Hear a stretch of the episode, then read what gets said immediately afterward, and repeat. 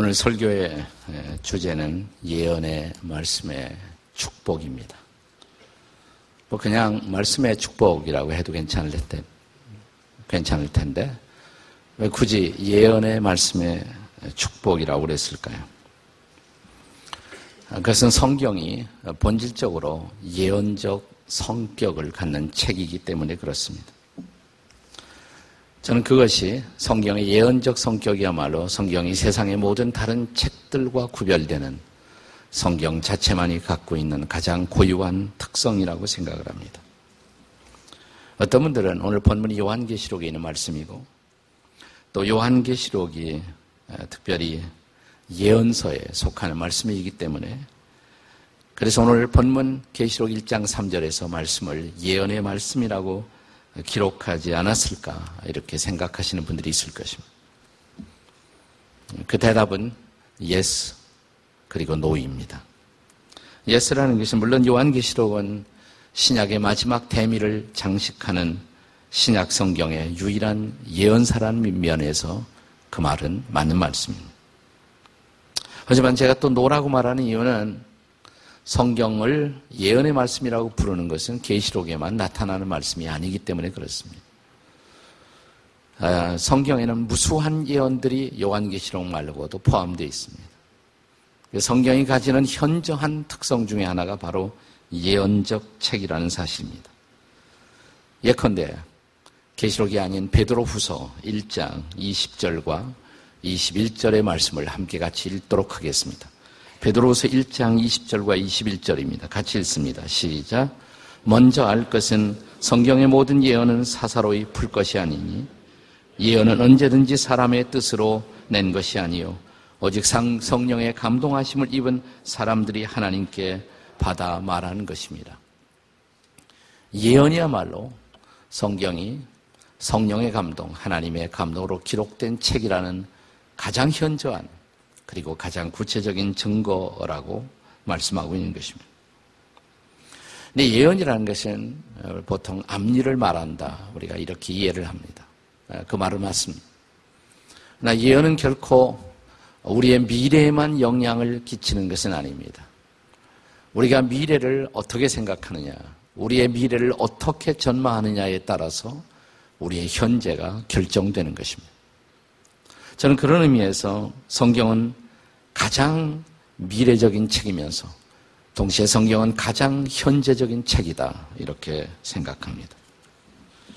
여러분, 우리가 구약을 읽어보면 구약 성경에만 앞으로 오실 그리스도, 장차 오실 그리스도, 메시아에 대한 예언이 얼마나 많이 나오는 줄 아십니까? 약 300개 이상의 예언들이 등장합니다. 때로는 직접적인 예언으로, 때로는 어떤 모형을 통해서 모형적 예언으로 예언들이 등장하고 있습니다. 그리고 그것들은 문자 그대로 성취되었고 또 지금도 성취되고 있습니다. 예컨대 예수님의 초림 사건만 한번 생각해 보세요. 예수님 오시기 전에 구약 성경, 예수님 오시기 전에 500년 전, 600년 전, 700년 전, BC 600, 700년 전에 600년 어, 후, 500년 후, 700년 후에 일어날 예수 그리스도의 사건들에 관해서 어떤 예언들이 성경에 등장합니까?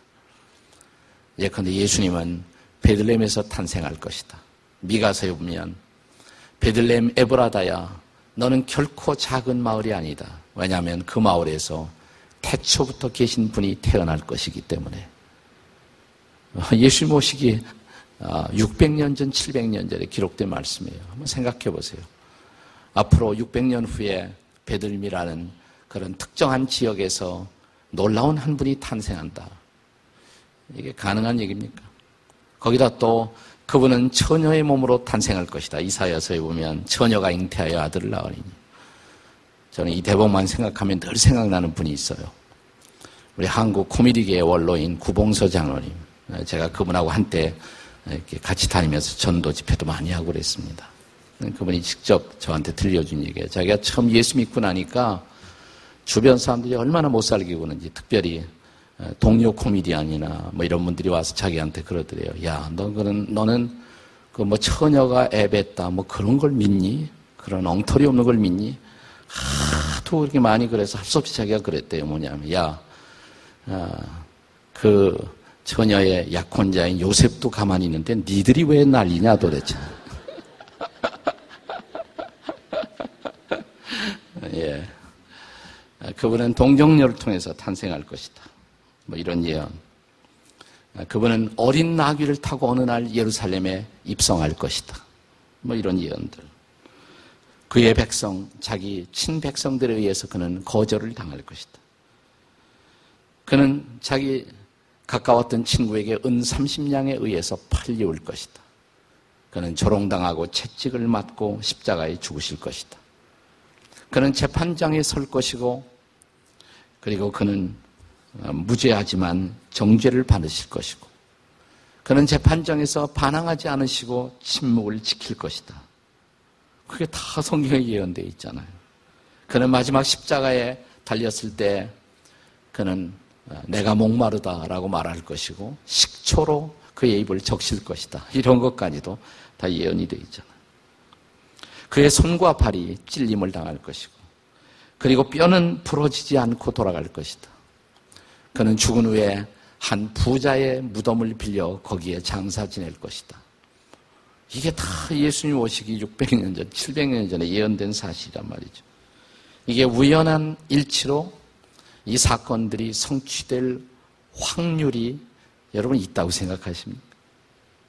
뭐 다른 건다 빼놓고 그 하나만 가지고도 우린 성경이 성령의 감동으로 기록된 하나님의 말씀이라는 사실을 믿기에 저는 충분하다고 생각합니다. 예수님의 초림을 통해서 이러한 하나님의 말씀들이 아, 성취되었다면 예수께서 다시 오신다는 그 예언도 성취되지 않겠습니까? 또 그 밖에 성경이 말한 모든 사실을 우리는 진리로 믿기에 충분하지 않겠습니까? 그래서 오늘 본문은 예언의 말씀이 우리의 미래를 위해서만 아니라 오늘을 살아가는 우리 현재를 위해서도 이 성경 말씀은 놀라운 축복의 말씀이다. 이렇게 우리에게 가르칩니다. 사실 우리가 요한계시록 전체를 연구해 보면 계시록에 일곱 개의 축복 선언이 나와요. 우리가 팔복이라는 거 있죠. 산상수훈의 팔복. 요한계시록에는 일곱 개의 축복 선언이 등장합니다. 그런가 하면 요한계시록에는 일곱 개의 심판의 메시지가 또 기록됩니다. 그것도 세 개의 시리즈로 등장합니다.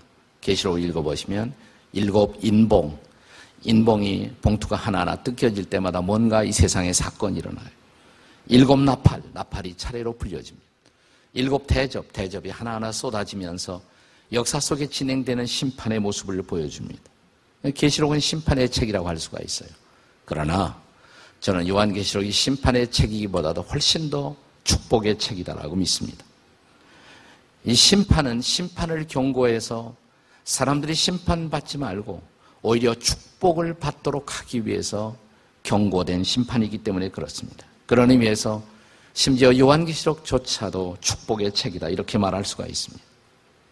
그래서 요한계시록 소두에 이 말씀이 나오는 거예요. 이 예언의 말씀을 읽는 자, 듣는 자, 지키는 자들에게 복이 있다. 때가 가깝다. 이 축복의 말씀은 그 다음 절, 그러니까 요한계시록 1장 3절이 본문인데 그 다음 4절에 보시면 일곱 교회를 향해서 어, 메시지가, 이 편지가 보내진다. 이렇게 기록되고 있습니다. 성경에서 본래 일곱이라는 숫자는 완전을 의미하는 숫자입니다. perfect number. 그래서 완전을 의미하는 숫자예요. 일곱 심판, 일곱 축복. 이것은 하나님의 완전하신 사역을 상징하는 숫자라고 할 수가 있습니다. 그래서 일곱 교회로 보냈다고 해서 일곱 교회에만 이 메시지가 해당되는 게 아니에요.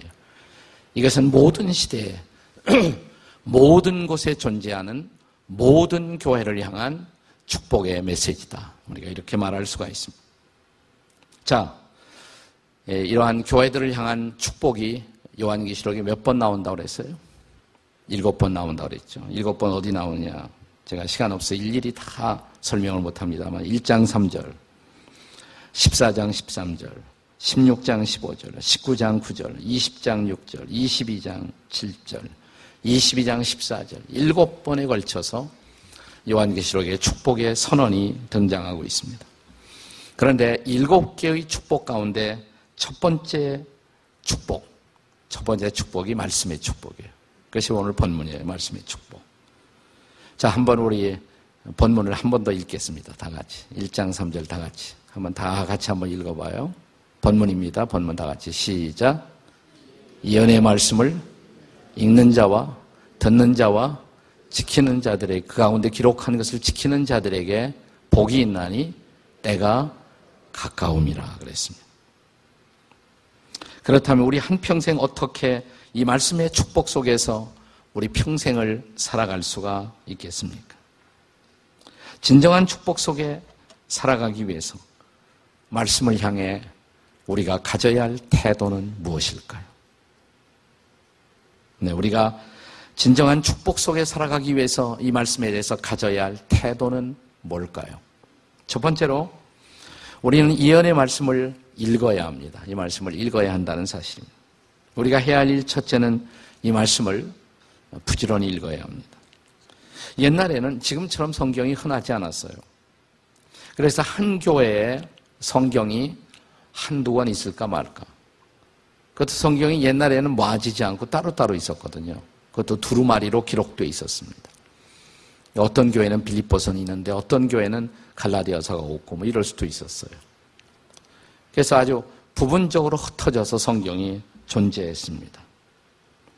어떤 교회는 성경이 한 권도 없는 교회가 있어요. 어떤 교회는. 그럴 때는 성경을 돌려가면서 읽습니다. 서큘레이션 하면서. 이 교회에서 읽었던 성경이 그 다음 교회로 와서 거기서 그 성경이 또한 읽혀집니다. 그래서 고대 예배, 초대교회 예배 시간에, 모임 시간에 가장 중요한 시간이 뭐냐? 성경 봉독하는 시간이에요. 그게 제일 중요한 시간이에요. 네. 그래서 하나님의 말씀을 듣는 시간, 성경 봉독 시간에는 구약의 사례를 따라 성도들이 다 같이 일어나서 그 말씀을 진지하게 경청했습니다. 그래서 성경이 봉독할 때 다 같이 일어나는 교회가 한국에도 있습니다. 어떤 교회인지 아시죠? 네. 그 구약의 전통이에요. 구약 시대부터 계속된 그런 전통인 것을 우리가 알 수가 있습니다. 그렇게 성경을 읽는다는 것은 놀라운 축복입니다. 우리 신앙의 선배들은 성경을 읽는 것이야말로 성도들이 누릴 수 있는 최고의 축복이라고 생각을 했습니다. 가장 거룩한 일이다. The most sacred thing. 그래서 가장 거룩한 일. 성경 읽기는 가장 거룩한 일이다. 그랬습니다.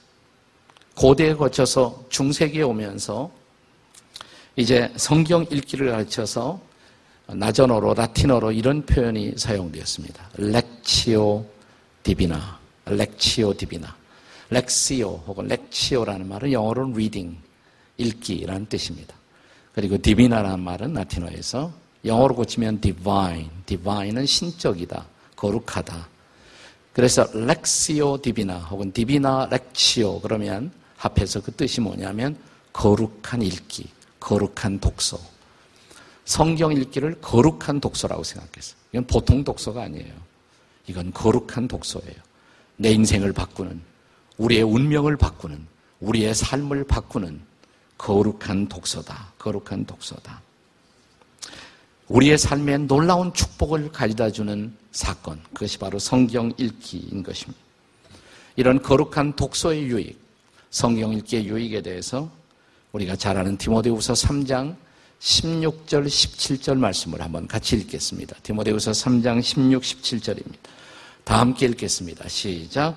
모든 성경은 하나님의 감동으로 된 것으로 교훈과 책망과 바르게 함과 의로 교육하기에 유익하니 17절 이는 하나님의 사람으로 온전하게 하며 모든 선한 일을 행할 능력을 갖추게 하려 합니다. 이 성경 말씀이 우리를 교훈한다, 책망한다, 우리를 교정한다, 바르게 한다, 우리를 유익하게 한다. 그래서 궁극적으로 우리를 온전하게 한다. 성경이 가진 위대한 능력, 성경이 가진 놀라운 축복이 아니겠습니까? 그래서 구약 성경, 구약 시대에는 에, 자, 이 말씀이 성경이 딱 읽혀지면 어떻게 한다고 그랬어요? 일제히 다 같이 일어났어요. 느에미아서에 보면 느에미아 8장 5절과 6절에 보시면 성경이 낭독되면 모든 사람이 일제히 다 일어섭니다. 일어서서 말씀의 한 소절이 끝날 때마다 다 같이 마음을 합해서 아멘, 아멘 하고 말씀을 받았던 것입니다. 이게 성경에 대한 태도예요. 진지한 태도. 말씀에 대한 진지한 태도. 요즘 성경이 너무 흔하다 보니까, 네, 집집마다 성경을 한두 권씩은 다 있잖아요. 두 권 이상 다 있을 거예요, 성경에. 네, 그래도 별로 관심이 없어. 흔해지면서 오히려 이 성경에 놀라운 축복을 잃어버린 현대 교인들의 초라한 초상화. 옛날 성경이 그렇게 흔하지 않았지만 그렇게 성경을 사모했던 시대. 여러분 이, 이 공산권이 열리면서 소련이 열리고 중국이 열리면서 그 당시에 어, 우리나라에 있는 극동아세아 방송은 특별히 이 공산권을 향해서 어, 방송을 송출하는 방송기구거든요. 막 이제 문이 열리기 시작할 때 그들이 애타게 그때 제일 원했던 것이 뭘까요? 성경 좀 보내주세요. 성경 좀 보내주세요. 성경 좀 읽고 싶어요. 아, 그런 간절함, 그런 간절함. 여러분 한번 생각해 보세요. 네, 성경 읽기에 놀라운 축복을 한번 다시 한번 생각해 보십시오. 어, 제가 전에도 한번 이런 얘기를 들은 적이 있었을 거예요. 멕시코에 예수를 잘 믿는 할머니 한 분이 있었습니다. 이 할머니가 예수 믿고 나서 두 가지 소원이 생겼습니다. 이 할머니가 문맹이에요. 글자를 못 읽어요. 이 할머니의 두 가지 소원. 첫째는 뭐냐면 어, 성경 읽고 싶다는 게 소원이고 근데 글자를 읽지 못하는 할머니니까 읽을 도리가 없잖아요. 또 하나는 뭐냐면 나도 전도하고 싶다. 할머니가 기도는 할 수가 있잖아요. 기도합니다. 하나님, 성경 좀 읽게 해주세요. 그리고 전도하게 해주세요. 날마다 그 기도하는 거예요. 근데 어느 날 기도하는데 하나님이 아이디어를 주세요. 좋은 아이디어를 주세요. 아, 그렇게 하면 내가 매일 성경 읽을 수 있겠구나 생각이 들었어요. 자, 이 할머니가 살고 있던 집 바로 앞에 중학교 하나 있었다 합니다. 중학교. 성경을 들고 이제 학교로 갑니다. 점심시간에 방과후에 가서 어, 거기는 학생들에게 학생들 나 이 책 좀 읽고 싶은데 읽어줘. 그러니까 학생들이 읽어주는 거예요. 예. 근데 좀 그렇게 하다가 할머니 마음속에 특별히 한 가지 더, 아, 이렇게 하면 전도가 되겠구나 하는 생각이 들었어요. 곁에 있는 성도에게 요청해서 제일 좋은 말씀이 요한복음 3장이더래요. 성경에서 내 성경에다 요한복음 3장이 어디 있냐고 성경을 표시해 달라고 이렇게 표시를 했어요. 요한복음 3장. 그래서 이제 학생들에게 여기 좀 읽어줘. 2장 좀 요한복음 3장. 그럼 쭉 읽잖아요. 네, 읽는 동안에 기도를 합니다. 하나님, 이 학생이 이 말씀을 듣는 동안에 깨닫게 해주세요. 한 가지 지혜가 더 생겼어요. 요한복음 3장 16절이 너무 좋은 거예요. 학생들에게 그 성도아들한테 요청해 거기다 줄 쳐달라고 그러고 학생에게 쭉 읽다가 여기 줄 치는데 한 번만 더 읽어줘. 학생 이게 무슨 뜻인 것 같아? 하나님이 세상을 사랑했다고 그랬지. 그럼 당신도 사랑하는 거지. 학생도 사랑하는 거야. 얼마나 사랑하는지 뭐라고 그랬어. 여기 독생자를 주셨다. 독생자가 예수님이야. 예수님이 우리를 위해서 죄에서 구원하려고 십자가에 죽으신 거야. 그 예수 믿으면 뭐라고 그랬나? 어떻게 된다고. 멸망하지 않는데 그리고 영생을 얻는데 아, 이렇게 학생들이 믿기 시작한 거예요. 수백 명이 믿는 놀라운 역사가 일어났어요. 여러분 문맹 할머니가 자 이 성경 읽기를 통해서 가져왔던 전도의 놀라운 결과를 한번 상상해 보세요. 네. 우리 필그림 하우스에서 우리 교회가 하는 예, 수련관 우리 가평 필그림 하우스에서 이제는 아주 우리가 정기적 프로그램으로 성경 통독 세미나를 계속 진행합니다. 우리 교회 사역하시던 우리 황영춘 전도사님, 정미라 전도사님이 계속 정기적으로 성경 통독 세미나를 인도하고 있거든요. 예수 믿고 교회 나오면서 성경을 한 번도 통독해 본 일이 없다. 좀 부끄러운 일이 아니겠습니까? 난 이렇게 묻고 싶어. 옆에 있는 사람 보고요. 성경 한 번이라도 통독하셨습니까? 손 들으라고 해보고 싶어요. 근데 차마 못하겠어. 예, 손들지 못하면 여러분 쪽팔릴까봐. 예, 예. 한번 여름이 가기 전에, 아니, 금년이 가기 전에 한번 성경 통독 세미나에 며칠만 시간 내서 가셔서 한번 다 읽고 나오거든요. 한번 쭉 읽고 나오는. 나는 여러분들이 이 한 해가 지나가기 전에 제발 여러분 너무 시간이 늦기 전에 성경 읽기에 놀라운 축복을 경험하게 되시기를 주의 이름으로 축원합니다. 우리가 이 여름철 남은 여름을 성경 읽기와 함께 보낼 수가 있다면 다가오는 가을, 얼마나 위대한 가을이 될까요? 아니, 우리의 남은 인생이 얼마나 축복되는 인생이 될까요? 첫째로 이 말씀을 읽으셔야 돼요. 두 번째로 할 일, 예언의 말씀을 들으셔야 합니다. 들어야 한다는 것입니다. 물론 본문에서 1차적 의미는 이제 초대교회에서는 누군가가 이제 성경을 읽으면 나머지 사람은 서서 진지하게 그 말씀을 듣는 것을 의미했습니다. 그러나 오늘날 성경 다 갖고 있으니까 두세 권씩 다 갖고 살아가는 시대에서 이 말씀을 듣는다는 것이 오늘 우리에게 어떤 의미가 있을까요? 성경을 말씀을 듣는 이유가 왜 그렇습니까? 왜 듣습니까? 하나님 음성 들으려고 예수님의 음성 들으려고 성령님의 음성 들으려고 근데 내가 성경을 읽으면서도 하나님의 음성을 들은 것 같지 않다. 그러면 잘못 읽은 거예요. 성경을 제대로 읽고 제대로 하나님의 음성을 들으려면 어떻게 해야 되느냐? 하나님의 음성을 들으려면 필요한 것이 묵상입니다. 묵상. 말씀을 그냥 읽고 스쳐 지나가는 것이 아니라 그 말씀을 묵상하면 곰곰이 그 말씀을 묵상하면 그 말씀 속에서 하나님의 음성이 내 마음에 들려오는 것입니다. 들려와요. 여러분, 그래서 요한계시록에도 보시면 이제 이 말씀을 예언의 말씀을 읽어야 한다고 들어야 한다고. 근데 계시록 이제 2장, 3장에 가시면 소아시아 일곱 교회를 향해서 어, 예수님이 전하는 메시지를 사도 요한이 편지로 써냅니다. 편지 형식으로. 그런데 소아시아 일곱 교회를 향한 편지, 예, 에베소, 서모나, 버가모, 두아디라, 사대, 빌라, 델피아, 라오디게아 일곱 교회가 나오죠. 일곱 교회를 향한 메시지가 나오는데 그 메시지의 마지막이 항상 뭘로 끝나는 줄 알아요? 성령이 교회들에게 하시는 말씀을 들을지어다. 이 말씀으로 꼭 끝나요. 성령이 교회들에게 하시는 그 말씀을 들어야 한다고. 이 말씀을 정말 들어야 한다고. 그러나 이미 말씀을 드린 것처럼 우리가 청각적으로만 말씀을 듣는다는 것과 마음으로 말씀을 듣는다는 것은 좀 차이가 있습니다. 그래서 우리 신앙의 선배들은 뭐 그 말이 뭐 헬라어 어법적으로 맞는다 틀린다 이런 논란이 있긴 하지만 우리 신앙의 선배들은 그렇게 생각했어요. 이 말씀이 내 마음에 부딪혀 오게 되면 그 말씀은 로고스라고 하는 거라고 그런 말씀을 레마다 그랬습니다. 내 말씀, 내 마음에 부딪혀 오는 말씀. 막 부딪혀 와. 말씀이 막 부딪혀 와. 아, 하나님이 나에게 지금 말씀하고 있구나. 그래서 이런 말씀을 레마의 말씀이다. 이렇게 불렀습니다. 엠마오 길을 예수님이 십자가에 돌아가신 후 모든 것이 끝났다고 생각했습니다. 엠마오 길을 두 제자가 힘없이 걷다가 누군가가 그 곁에 동행했습니다. 그분이 부활하신 주님인데 몰랐단 말이죠. 자, 이제 식탁에서 같이 앉게 되었어요. 식탁에서 계속 곁에 계신 분, 예수님이 말씀을 풀어주는 거예요. 근데 말씀을 듣다가 갑자기 마음이 뜨거워집니다. 마음이 갑자기 막 뜨거워져요. 그러면서 주님의 음성을 실제로 듣게 된 거예요. 그 음성을 듣고 모든 것을 포기하고 고향으로 가던 두 제자가 발걸음을 돌이키죠. 다시 예루살렘으로 갑니다. 하나님의 일에 다시 헌신합니다. 내 마음에 부딪혀온 말씀, 부딪혀온 말씀, 이게 바로 레마의 말씀이에요.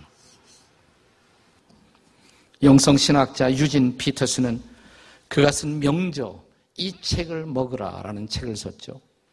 여러분 꼭 한번 읽어보세요. 여러분의 그 서재 속에 평생 두고 읽을 만한 아, 영성의 클래식으로 저는 이 책을 추천해 드리고 싶어요. 이 책을 먹으라. 이 더북, 이 책을 먹으라. 이 책에서 유진 피터스는 우리가 말씀을 통해서 하나님의 음성을 들으려면 제일 필요한 것이 뭐냐? 묵상을 제대로 해야 된다. 말씀이 하나님의 음성으로 들려오지 않는 이유, 우리가 묵상을 제대로 못해서 그렇다는 것이에요. 그래서 묵상을 제대로 해야 된다는 것이에요. 근데 묵상이 뭘까? 네, 이 유진 피터슨의 이 묵상 작업을 그는 아주 흥미롭게 표현했습니다. 이번에 어느 날 자기 집에 제가 유진 피터슨 집에까지 미국 몬타나주에 갔다 왔는데 가서 제가 이 책을 읽고 왔기 때문에 물어봤어요. 뭐냐면 그분이 개 얘기를 했거든요. 그 책에서 그 개 기르냐고 그러니까 아직도 기른다 그래요. 네. 자기 집에 개 하나를 기르는데 가끔 사냥도 데리고 가는데 그 개가 어느 날 보니까 어, 사슴 뼈다귀를 발견하고 자기 집 개가 그 뼈다귀를 막 그냥 물어뜯고 있는 거예요. 근데 물어뜯고 또 물어뜯고 그 다음에 또 핥기 시작해. 뼈다귀 하얗게 되도록 물어뜯고 핥고 또 핥고 그 뼈다귀를 향해서 그렇게 몰두하는 모습을 갑자기 바라보다가 유진 피터슨이 히브리어 단어 하나가 생각이 났대요. 히브리어 단어가 뭐냐면 하가라는 단어였습니다. 하가. 이 하가가 바로 뭐냐면 묵상이에요. 묵상. 우리는 묵상 그러면 성경을 조용히 있다가 졸음에 빠지는 거. 예. 우리 이걸 묵상으로 잘못 오해한다. 묵상이란 그런 것이 아니다 이 말이에요. 묵상. 말씀을 읽다가 이 말씀이 너무너무 재미가 있는 거예요. 아, 이 말씀 재밌네. 말씀을 생각해보고 이렇게 생각해보고 이 말씀을 뜯어먹고 말씀을 핥아보고 야 말씀 재밌다. 아 정말 이 말씀이 나에게 도전이 되네. 나 이 말씀 붙들고 한번 살아야겠다. 이게 바로 하가예요. 하가. 그렇게 말씀을 붙들고 말씀을 음미하면서 그 말씀을 내 것으로 삼는 작업. 이것이 바로 하가라는 작업이에요. 이, 이 하가란 단어가 어, 유진 피터스는 어느 날 이사야 31장 4절에 더 놀랍게 번역되는 모습을 발견합니다. 자, 이사야 31장 4절에 보면 이런 말씀이 나오거든요. 여호와께서 이같이 내게 이르시되 그 다음에 뭐라고 그랬습니까? 다 같이 읽어요. 큰 사자나 젊은 사자가 자기의 먹이를 움키고 그 다음에 뭐예요? 으르렁거릴 때 바로 그 으르렁거릴 때 이게 바로 화가예요. 자, 굶주린 사자가 먹이를 발견했어요. 어떻게 했어요? 굶주렸으니까 막 뜯어먹겠죠. 으르렁거리면서 으르렁거리면서 그게 하가다 이 말이에요. 말씀을 보고 으르렁거리면서 야 이건 내 말씀이야. 나를 위한 말씀이야. 굶주리고 배고픈 영혼이 이 말씀을 취하는 것 이게 바로 하가다 이 말이에요. 이게 바로 하가. 그런 사람들에게 이 말씀은 문자 그대로 생명의 양식이 되지 않겠습니까? 이 말씀이 문자 그대로 우리에게 놀라운 축복이 되지 않겠습니까?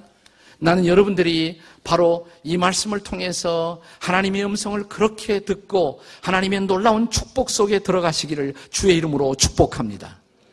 이 말씀을 통한 축복을 누리려면 세 번째로 이제 우리는 예언의 말씀을 지킬 수 있어야 합니다. 지켜야 한다는 것입니다. 하나님의 말씀을 읽고 듣는 것도 중요하지만 궁극적으로 가장 중요한 것은 그 말씀을 우리의 일상적 삶의 자리에서 지켜야 한다는 것입니다. 다시 말하면 순종해야 한다는 것입니다. 그래서 계시록에 일곱 번의 축복이 나오는데 자, 그 중에 여섯 번째 축복에 가서 이 말씀이 지킨다는 단어가 한 번 더 반복이 됩니다. 한번 실제로 읽어보세요. 계시록 22장 7절입니다. 다 같이 읽겠습니다. 시작. 보라, 내가 속히 오리니 이 두루마리의 예언의 말씀을 지키는 자는 복이 있으리라. 여기서 읽고 듣고는 이제 더 이상 강조되지 않아요. 그건 전제하는 것이죠. 이제 읽고 들었으면 중요한 것이 뭐냐? 지키는 것이 중요하다. 마지막으로 한 번 더 사도 요한은 그것을 강조합니다. 지키는 자들에게 복이 있다. 지켜야 한다는 것입니다. 묵상의 궁극적인 목적이 뭐냐? 묵상 자체에 있는 것이 아니라 이 묵상한 진리, 이 말씀을 붙들고 살아야 한다는 것입니다. 그래야 복이 있다는 것입니다. 오늘 본문은 예언의 말씀을 읽고 듣는 자들을 그리고 그 가운데 기록하는 것을 지키는 자들에게 복이 있나니 그 다음에 때가 가까움이라. 그때는 물론 예수님 재림의 때를 의미했을 것입니다. 저는 또 하나의 때가 있다고 생각해요. 우리 인생을 결산할 때, 우리가 주님 앞에 서야 할 때, 저와 여러분 인생을 다 살고 주님 앞에 서서 인생을 결산할 때, 그때 가장 중요한 것이 뭘까? 말씀을 얼만큼 많이 들었느냐, 교회 와서 설교 얼마나 많이 들었느냐, 그게 중요한 것이 아니죠. 듣기만 하면 뭐예요? 읽기만 하면 뭐예요? 얼마나 말씀대로 살았느냐, 순종했느냐, 그것이 중요한 것이 아니겠습니까? 이 말씀 붙들고 얼마나 살았느냐, 이것이 중요한 것이죠. 제가 한 3주 전에 이랜드의 박성수 회장을 만날 기회가 있었는데, 제가 뭘 부탁하려고 왔어요. 근데 그분이 마지막에 그러더라고요. 목사님, 제가 부탁이 있어요. 부탁하러 가는데 나보고 부탁이 있대요. 그래서 무슨 부탁이냐 그러니까 정말 중요한 부탁입니다. 그래서 양반이 갑자기 나한테 무슨 부탁을 하나 그랬더니 목사님, 정말 복음이 희귀한 것 같습니다. 복음을 전해 주십시오. 나 복음 전하고 있는데요. 그러니까. 그리고 하나 더 중요한 거예요. 뭔데요? 복음과 함께 정직을 설교해 주십시오. 정직을 설교. 왜 그런 얘기 하십니까? 우리 교회 참 신앙 좋은, 그리고 교회 열심히 다니는 그런 사람들이 많이 있잖아요. 그렇죠. 그런데 같이 일해 보니까 정직하지 않은 그리스도인들이 너무나 많아요. 정직하지 않은 사람. 정직하지 않은 사람들이 너무 많다. 말씀을 듣기만 하면 뭐예요? 살지 못한단 말이죠. 그대로. 말씀이 정직하라 그러면 정직하고, 말씀이 전도하라 그러면 전도하고, 말씀대로 사는 거예요. 지키는 거예요. 그때 비로소 이 말씀이 우리에게 축복이 된단 말이죠. 그때 비로소 이 말씀이 우리의 삶에 놀라운 예언이 되는 것입니다. 우리의 미래를 비추는 등불이 되는 것입니다. 묵상이라는 단어는 영어로는 meditation이라는 meditation. 근데 meditation하고 비슷한 영어 단어 하나가 있습니다. medicine, medicine. 의약, 약품. 똑같은 단어의 어근에서 나온 거예요. medi. 메디켈루스라는 말이 본래 그 양약, 약이란 뜻이에요. 약. 여러분, 말씀 묵상을 하면 약이 되는 것입니다. 양약이 되는 것입니다. 네. 우리 몸을 건강하게 하고, 우리의 삶을 건강하게 하고, 우리에게 놀라운 축복이 되는 것입니다. 단, 한두 번 읽는 것이 아니라 꾸준히, 날마다 지속적으로 말씀을 묵상하는 것. 그래서 QT가 중요한 거예요, QT. 날마다 말씀을 묵상하고, 말씀 하나님의 음성 듣고 하는 훈련이 그래서 중요한 것입니다. 네. 지속적으로 꾸준히 묵상을 해야 한다는 것입니다. 어떤 사람은 이 QT 모임 같은 데 가면 그 QT를 통해서 일어난 기적들에 대한 간증을 듣잖아요. 그래서 QT를 시작해요. 근데 와서 그래요. 목사님 QT 해봤는데 저는 아무것도 기적이 일어나지 않아요. 며칠 했는데요. 사흘 해봤어요. 겨우 사흘하고 나흘하고 기적이 일어나기를 기대한단 말이죠. 여러분, 말씀은 마약이 아닙니다. 마약은 즉각적인 효과가 있어요. 그러나 마약은 결국 우리를 파괴합니다. 근데 성경 말씀은 마약이 아니라 보약인 거 아세요? 제가 늘 강조하죠. 한번 따라서 하세요. 말씀은 마약이 아니라 보약이에요. 옆에 있는 사람에게 한번 말씀은 마약이 아니고 보약이래요. 다 같이 시작. 여러분 보약을 얼토기 취하십니까? 꾸준히 먹어야 돼요. 여러분 보약 한의원에 가서 보약 찍어 갖고 와서 한 주일 해보고 가서 항의합니까? 한 주 먹었는데 아무런 차이가 없어요. 그럼 뭐라고 그랬습니까? 아이, 석 달은 해보셔야죠. 최소한도 6개월은 해보셔야죠. 1년은 해보셔야죠. 말씀은 꾸준히 복용. 여러분 QT 뭐 하루 한 사람하고 안 한 사람하고 차이 없어요. QT 일주일 한 사람하고 안 사람하고 별 차이가 없을 거예요. 나 QT를 한 달을 빼먹었다. 한 달을 계속했다. 서서히 차이가 생깁니다. 큐티 1년을 안 하고 살았다. 1년 계속했다. 상당한 차이가 나기 시작해요. 평생을 말씀을 붙들고 산 사람, 그리고 말씀과 상관없이 산 사람, 이것은 굉장한 차이가 있는 것입니다. 사랑하는 여러분, 나는 여러분이 말씀을 붙들고 지속적인 묵상을 통해서 하나님의 음성을 들을 뿐만 아니라 그 말씀을 지키는 자리에 서는 성도들이 되시기를 주의 이름으로 축복합니다. 그래서 유진 피터스는 묵상의 절정이 뭐냐? 묵상의 절정은 그 말씀을 붙들고 일상을 사는 것이다. 이렇게 말합니다. 자, 유진 피터슨의 표현을 빌면 묵상의 마지막 작업은 이제 묵상한 말씀을 나의 근육과 뼈가 되게 하는 일이다. 이 말씀으로 산소를 공급하는 내 폐를 만드는 것이다. 이 말씀으로 피를 펌프질하는 내 심장을 만드는 것이다. 이것을 말씀의 성육화 작업이라고 말하는 것입니다. 말씀이 성육화돼야 돼. 말씀이 성육화되고 말씀을 붙들고 그대로 한번 해보는 거예요. 순종해보는 거예요. 여러분 그때부터 기적은 일어나는 것입니다. 그때부터 축복은 부어지는 것입니다. 저 유명한 윌리엄 캐리라는 영국의 구두 수선공이 성경을 읽다 보니까 이 성경이 자꾸만 가래요. 땅 끝까지 가래요. 가서 모든 족속으로 내 제자를 삼으래요. 나는 어디로 가? 그때 구하기 힘든 세계 지도 하나 구하다가 자기 구두방에다가 세계 지도 붙여놓고 기도합니다. 하나님, 이 말씀이 가라 오는데 어디로 가요? 근데 자꾸만 인도가 보여요. 그 당시 세계는 선교를 모를 때예요. 영국도 선교를 안 하고 있었어요. 아, 이 말씀 보고 내가 가야 하는구나. 선, 인도로 갑니다. 근대 선교가 이 사람을 통해 시작돼요. 성경 읽고 순종하는 것이 근대 선교를 여는 위대한 축복의 문이 열리기 시작하는 것입니다. 어, 조지 뮬러라는 사람이 성경 읽다 보니까 자꾸만 고아 얘기가 많이 나와요. 어, 하나님이 고아를 사랑하시는구나. 그럼 나도 어쩐지 고아를 길러야 할 것 같아요. 그래서 고아를 데려옵니다. 한 사람, 두 사람, 수백 명이 되기 시작했어요. 그는 고아를 기르는 성자가 되고 또 하나님의 놀라운 축복의 공급을 받기 시작하고 5만 번이나 기도의 응답을 받는 기적의 사람이 되고 성경 읽기에서 시작된 거예요. 제 아내가 저한테 시집 올 때 무지무지하게 고민을 했대요. 제가 장남이거든요. 동생이 여섯이고 우리 아버지는 사업하다 실패하고 행방불명이 되시고 이런 집에 누가 시집 오시겠어요? 여러분 같으면 시집 올 의향이 계십니까? 자매들 가운데 고민이 많이 되겠죠. 성경을 읽었어요. 말씀을. 그리고 말씀을 붙들고 일주일을 자기가 기도했대요. 근데 말씀을 붙들고 기도하는데 하나님의 음성이 들리더래요. 내가 책임진다.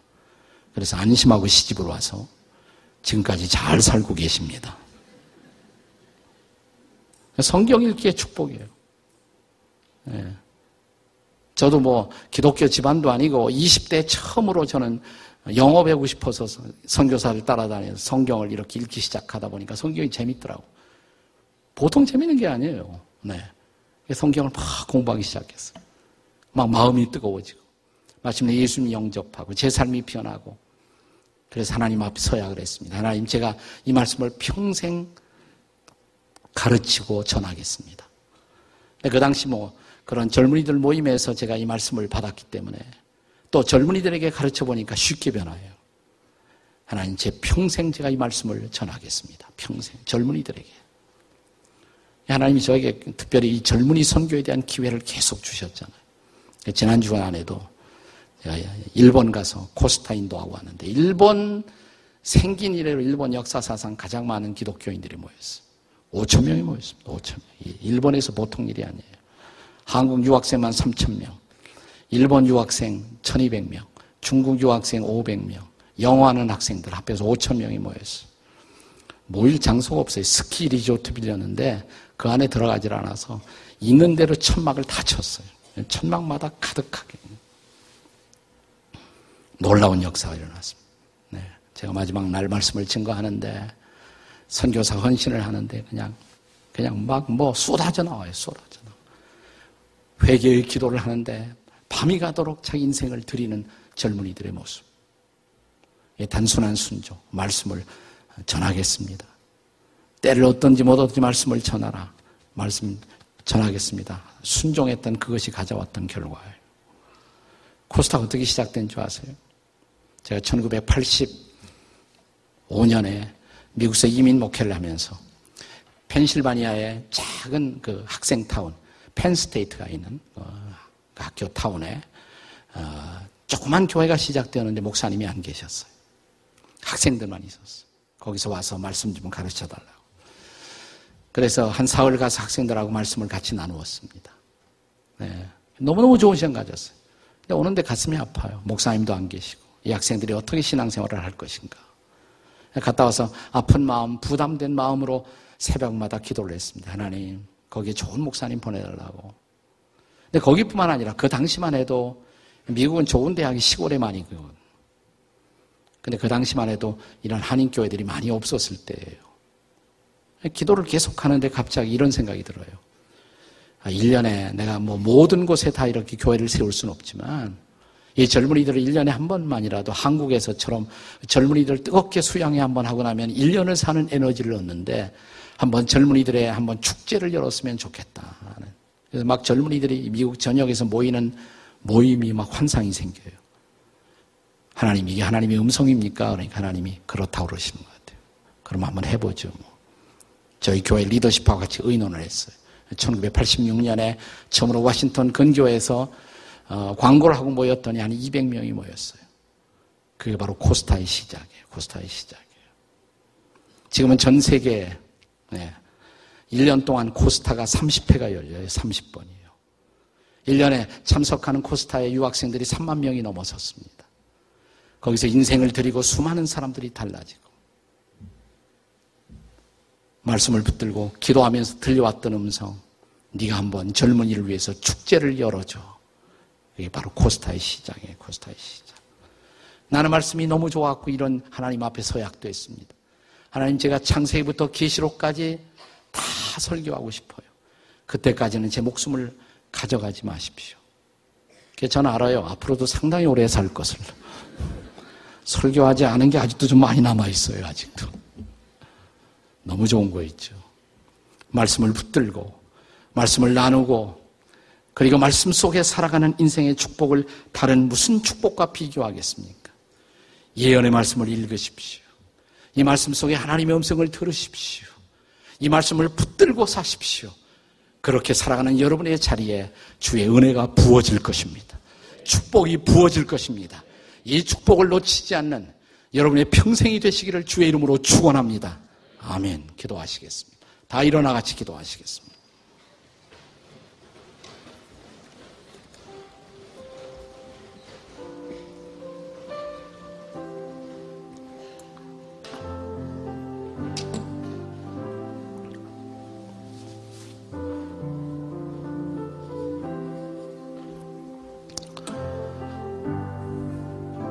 우리 집에 그냥 굴러다니는 책, 먼지 낀 책, 혹시 그것이 성경이 아닙니까? 이 말씀이 생명의 양식이라고 말은 하면서도 실제로 양식을 먹지 못하고 사는 사람들. 그래서 초라한 내 모습, 창백한 내 영혼. 하나님, 하나님의 말씀을 등한히 했던 저를 용서하시고, 다시 말씀을 붙들겠습니다. 말씀을 통해 하나님의 음성을 듣겠습니다. 그리고 이 말씀을 따라 살고 싶습니다. 하나님 저로 다시 한번 말씀의 사람으로 살아가도록 도와주시옵소서. 다 함께 통성으로 기도하시겠습니다. 기도하십시다. 자비로우신 주님 감사합니다. 이 말씀을 우리의 마음에 받습니다. 주께서 주신 이 말씀을 붙들고 우리 평생을 살게 도와주시옵소서. 이 말씀이 나를 통해 선포되게 하시고 나누어주게 하시고 이 말씀의 놀라운 축복이 이웃들에게 증거되는 위대한 삶이 놀라운 삶이 우리를 통해 나타나도록 도우시고 역사하시고 인도해 주시옵소서. 도와주시옵소서. 아버지 하나님 교회 나오면서도 말씀의 진정한 축복을 놓치고 사는 안타까운 모습의 성도들이 되지 않게 도와주시옵소서. 말씀의 부유한 축복 속에 들어가 말씀의 강수를 체험하며 말씀의 위대한 권능 속에 말씀의 행복을 누리는 성도들이 되도록 도와주시옵소서. 주님 말씀하시면 제가 나아가리다. 주님 말씀하시면 멈추라 그러면 멈추겠나이다. 다만 이 말씀 붙들고 순종으로 살기를 원하오니 그렇게 살아가도록 축복해 주시옵소서. 예수님의 이름으로 축복합니다. 아멘.